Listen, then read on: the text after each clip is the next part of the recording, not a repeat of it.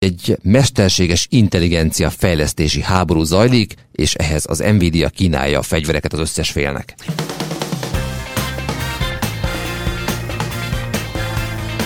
Nagyon fontos hír van, ugye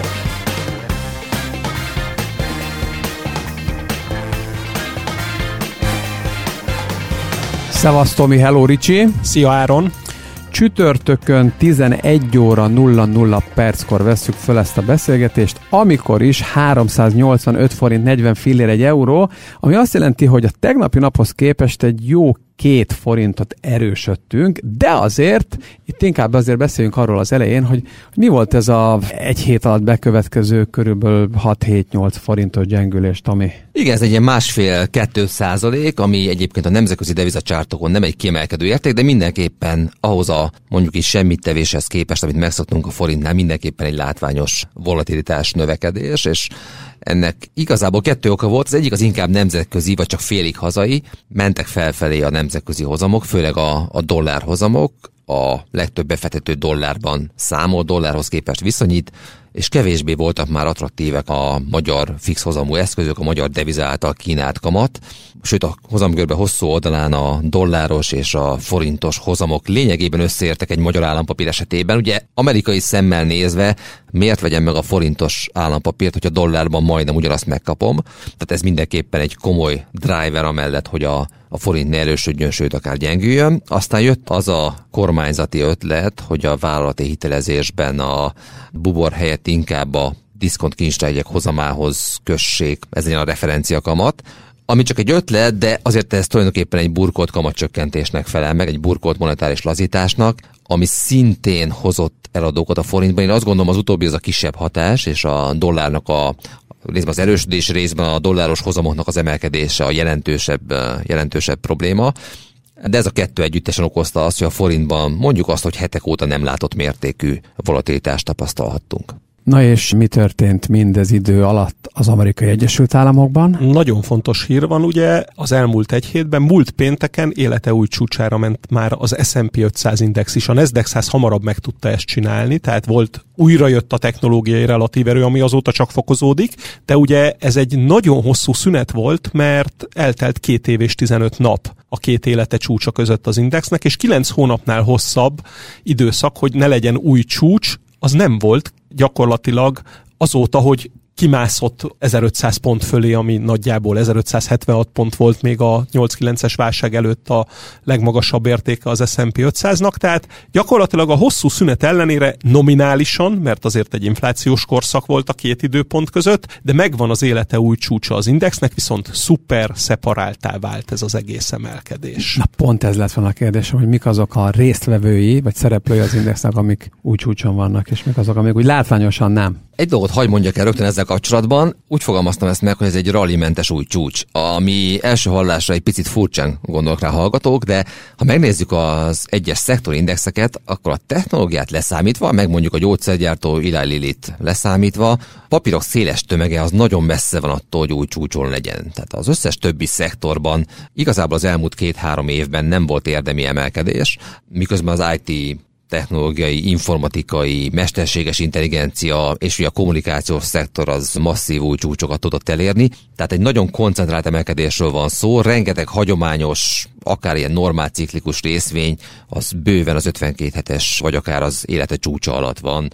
Mondhatnám akár a pénzügyi szektort, a JP Morgan leszámítva azért itt, itt egy, egy nagyon-nagyon nehéz időszakon van túl ez az iparág, és korábbi csúcsok konyarban sincsenek, ciklikus ipari papírok, tehát számtalan részvényt lehetne említeni, ikonikus amerikai cégeket, tehát olyanokat, mint Nike vagy Disney, amelyek nagyon messze vannak attól, hogy csúcson legyenek, és akkor ezzel szemben, hát Ricsi biztos majd kiemeli ezeket a fő példákat. A mesterséges intelligencia szektor, chipgyártás elképesztő teljesítmény nyújt. Tulajdonképpen lett két hercege az Nvidia-nak, aki ugye a királya ennek az egész chipszektornak és ennek az egész történetnek, az AMD és a Broadcom. Tehát két másik chipgyártó tulajdonképpen a négy legjobb papírból az idén ez a három, és december teljesen hasonló volt, tehát volt egy kis mártás az év elején ezekben, az Nvidia-ban már nem nagyon, és ha megnézzük, akkor az Nvidia kitört az 500 dollár fölül, ez történt január gyakorlatilag 5-én pénteken, és a január 24-i napon 625 dolláros árat is láttam, tehát ez gyakorlatilag egy 25 százalékos emelkedés, úgyhogy tavaly 240 százalékot ment az Nvidia, tehát torony magasan vezeti a piacot továbbra is, és ez a két herceg kíséri a piac királyát. És érdemes kiemelni, hogy egy ilyen vezetőnek, mint az Nvidia, már a piaci kapitalizációja is kiemelkedő, 1500 milliárd dollár felett vagyunk, tehát nem egy kis cég emelkedik sokat, mert egy 10-20 milliárd dolláros vállalat bármikor tud menni 25%-ot, ez teljesen normális. Ilyen magaslati levegőnél, mint amit ez a piaci kapitalizáció jelent, már komoly pénz kell ahhoz, hogy mozgassa az árfolyamot, de ez sem volt probléma. Egyébként, amit még érdemes kiemelni, hogy ezt nem csak simán készpénzből veszik ezeket a részvényeket, hanem nagyon jelentős a vételi opciós aktivitás is, tehát a kólopciókat veszik ezekre a részvényekre, ezekre a vezetőkre, ami ugye egy tőkeáttételes vételi erőt jelent a piacon, tehát innen is származik az az erő, ami húzza, húzta felfelé ezeket a részvényeket. Abszolút átvette a Tesla szerepét. Tehát ami 2020-ban és 21-ben a Tesla volt, 22-ben ugye egy bear market év volt, 23-ban és 24-ben az az Nvidia totálisan forgalomban, mindenben átvette, és közben a Tesla pedig döbbenetesen szenved. Tehát miközben az Nvidia az egész piac legjobban teljesítő papírja, ha az S&P 100 indexet nézzük, ő az első, az Tesla a századik. Tehát ilyen nagyon rég nem látott jelenség volt, ha beszámítjuk, hogy már a gyors jelentési reakcióját, ami tegnap érkezett. Meg szoktuk nézni azt is, hogy de akkor az Nvidia-nál az egy érdekes kérdés, hogy most milyen árazáson forog, akár előremutató, vagy, vagy bármit earningsekről tudunk. Hát nem nevezném alacsonynak. Hagyj mondjuk el rögtön egy számot. Az Nvidia most fog majd jelenteni februárban. A negyedik negyedéves profit az egy év alatt 1,4 milliárd dollárról 10 milliárd, talán majdnem 11 milliárd dollárra emelkedhet. Ilyen méretű cégnél ekkor ugrás szinte példanélküli. Tehát ez az alapja annak az elképesztő árfolyam növekedésnek, amit láthattunk.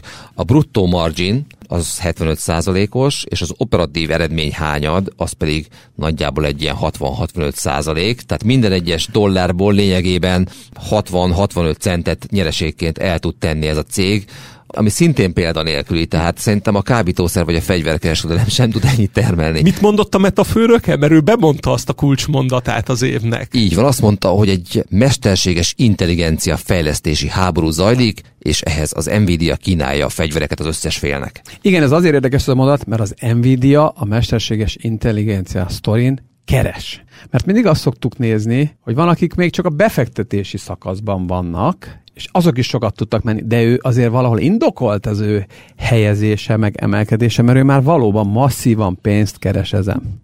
Igen, az idei várt pi az egy ilyen 45 környékén van, a jövő évre további növekedésre egy olyan 30-as árfolyam per nyereség szorzon forog jelenleg a cég, ami egyébként egy ilyen növekedési tempó mellett abszolút nem sokat. Az a kérdés, hogy ebben az a ciklikusság, amit azért látunk ebben a hardware gyártó szegmensben, ez, ez el fogja jönni. Tehát lesz egy olyan pont, ahol a Meta azt mondja, vagy más szereplők, hogy már nem veszek évi 120 ezer Nvidia H100-as csipet, hanem csak mondjuk 60 ezeret, és ugye ez tömegessé válik, nyilván akkor a ciklus elkezd fordulni. Itt még nem tartunk, tehát nem látszik az a megrendelés állománynak a romlása. A Tesla-nál viszont igen, ott ugye romlik a volumennek a, a dinamikája, és hát mondhatjuk azt, hogy az elmúlt néhány hónapban el is intézték ezt a részvényt csak így beszúrom, hogy erre a csipre mondta azt még valamikor októberben, novemberben Elon Musk a saját ilyen mesterséges intelligencia cége fejlesztése kapcsán, hogy ezeket a csippeket nehezebb beszerezni, mint a legjobb drogokat San Franciscóban, tehát hogy tulajdonképpen ténylegesen elképesztő hiánygazdálkodás zajlik ebből, amit az Nvidia csinál. Pult alatt kell beszerezni, nem? Igen, mint Tehát, régen nálunk, hogy magyar beszerzőket kell, magyar beszerzőket kell szerződtetniük. Na, azt jutott eszembe, hogy igen, a Tesla-ra áteveztünk félig meddig, hát ott meg úgy tűnik, hogy azt meg kezdik egész egyszerűen ilyen klasszikus autó gyártóként árazni? Vagy nem csak ez zajlik? Van ott más is? Én azt gondolom, hogy alapvetően erről van szó, és ez képest az árazás még mindig magas, egy iparági vezetőről van szó, és egyébként az EV értékesítés valószínűleg idén is nőni fog a világban, de a volumen az nem lesz túlzottan erős a bővülést tekintve, miközben megjelentek a kínai versenyzők, és a Teslának ez a, az egy hete végrehajtott európai árcsökkentése mutatja azt, hogy azért a cég arra készül, hogy a verseny erősödni fog, és ez romló marginokat fog jelenteni. A volumen oldalon meg nagyon óvatos, nem adott volumen guidance-et például a tegnapi jelentés során. Magyarul nagy a piaci bizonytalanság, hogy hány darab autót lehet eladni, nem lehet tudni ezt milyen árés mellett fogja tenni a cég, és ehhez képest ez a 71 centes eredmény, és mondjuk szorozzuk fel most akkor négyel, de, de jó indulaton mondjuk azt, hogy fog csinálni egy 3 dolláros IPS-t, egyébként ennél azért kevesebbet várnak most már az elemzők. Hát azért ez egy 60-as, 70-es paper mutató szemben a, az iparági átlaggal, ami ennek mondjuk a tizede.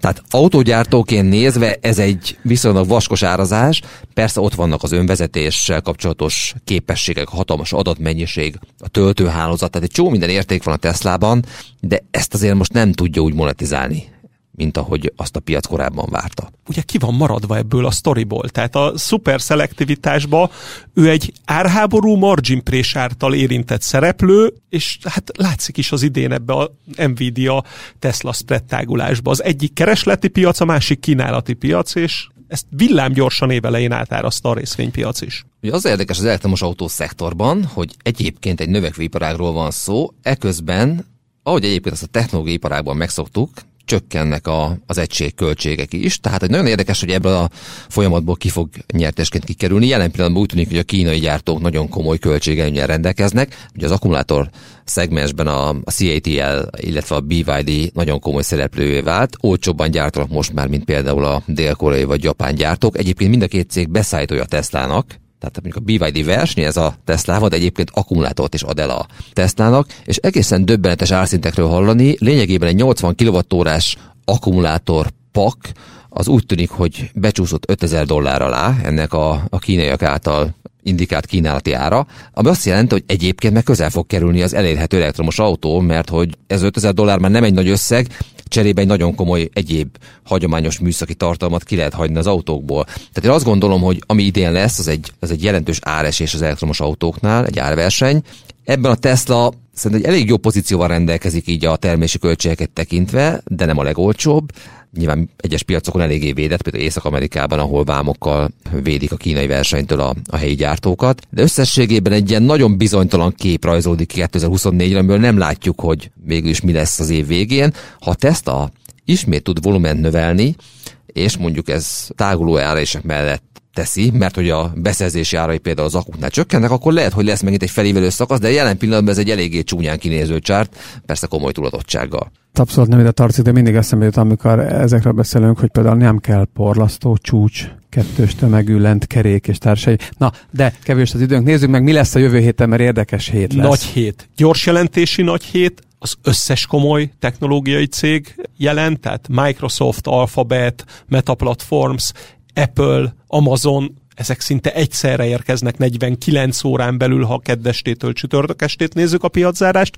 közben pedig szerdán fed. Tehát erős, nagyon durván komoly hírflóval rendelkező hét jön. Igen, hogyha jegybankokról beszélünk, tényleg egy mondat, hogy azért egy, egy elég látványos húzavonát látunk így a piac és a jegybankárok között. A jegybankárok nem akarnak annyira elköteleződni a kamatvágás mellett, nem akarnak úgymond beszorulni egy pozícióba, ezzel szemben a piac azért követelte, hát főleg december végéig azt, hogy egy ilyen, a márciusban jöjjenek a, az első kamatcsökkentések. Ebből egy picikét most hátra táncoltak, tehát a valószínűsége csökkent, hogy márciusban megkezdődik a monetáris lazítás, de tulajdonképpen az ezzel kapcsolatos kommunikáció a kötvény és a, a részvénypiacon is, is nagyon fontos lesz. Én még egy dolgot kiemelnék, ami nem egy jövő heti esemény, hanem egy folyamat, ez pedig a Donald Trump féle elnökségnek a növekvő esélye, mert ezzel ugye elkezdett foglalkozni a politika, elkezdtek foglalkozni a piacok. Az látszik, hogy a republikánus elnök jelölti pozíciót meg fogja szerezni Trump, nagyon jó esélyekkel indul majd az elnökválasztáson is, hogyha eljutunk oda.